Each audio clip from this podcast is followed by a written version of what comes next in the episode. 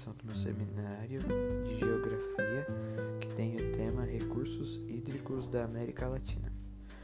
Os recursos hídricos sustentam o crescimento econômico em todos os setores da América Latina e do Caribe: agricultura, pesca comercial, eh, desenvolvimento urbano e turismo, entre outros. Todos dependem de recursos hídricos e costeiros abundantes e saudáveis.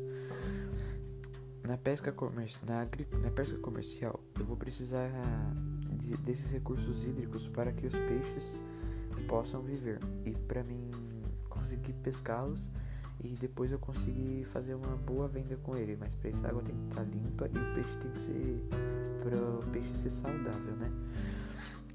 A agricultura também, para mim plantar alguma coisa, eu vou precisar de um solo fértil e úmido. E para que a plantação cresça forte e saudável, para que eu possa vender ou para consumo próprio mesmo.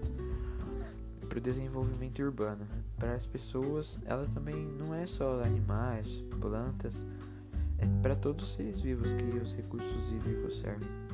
É, as pessoas que moram perto perto de rios, mares, oceanos, esses lugares assim, elas precisam bastante de água, porque elas, a água também pode trazer energia, entre muitas outras coisas. E todos esses trabalhos precisam da, dos recursos hídricos.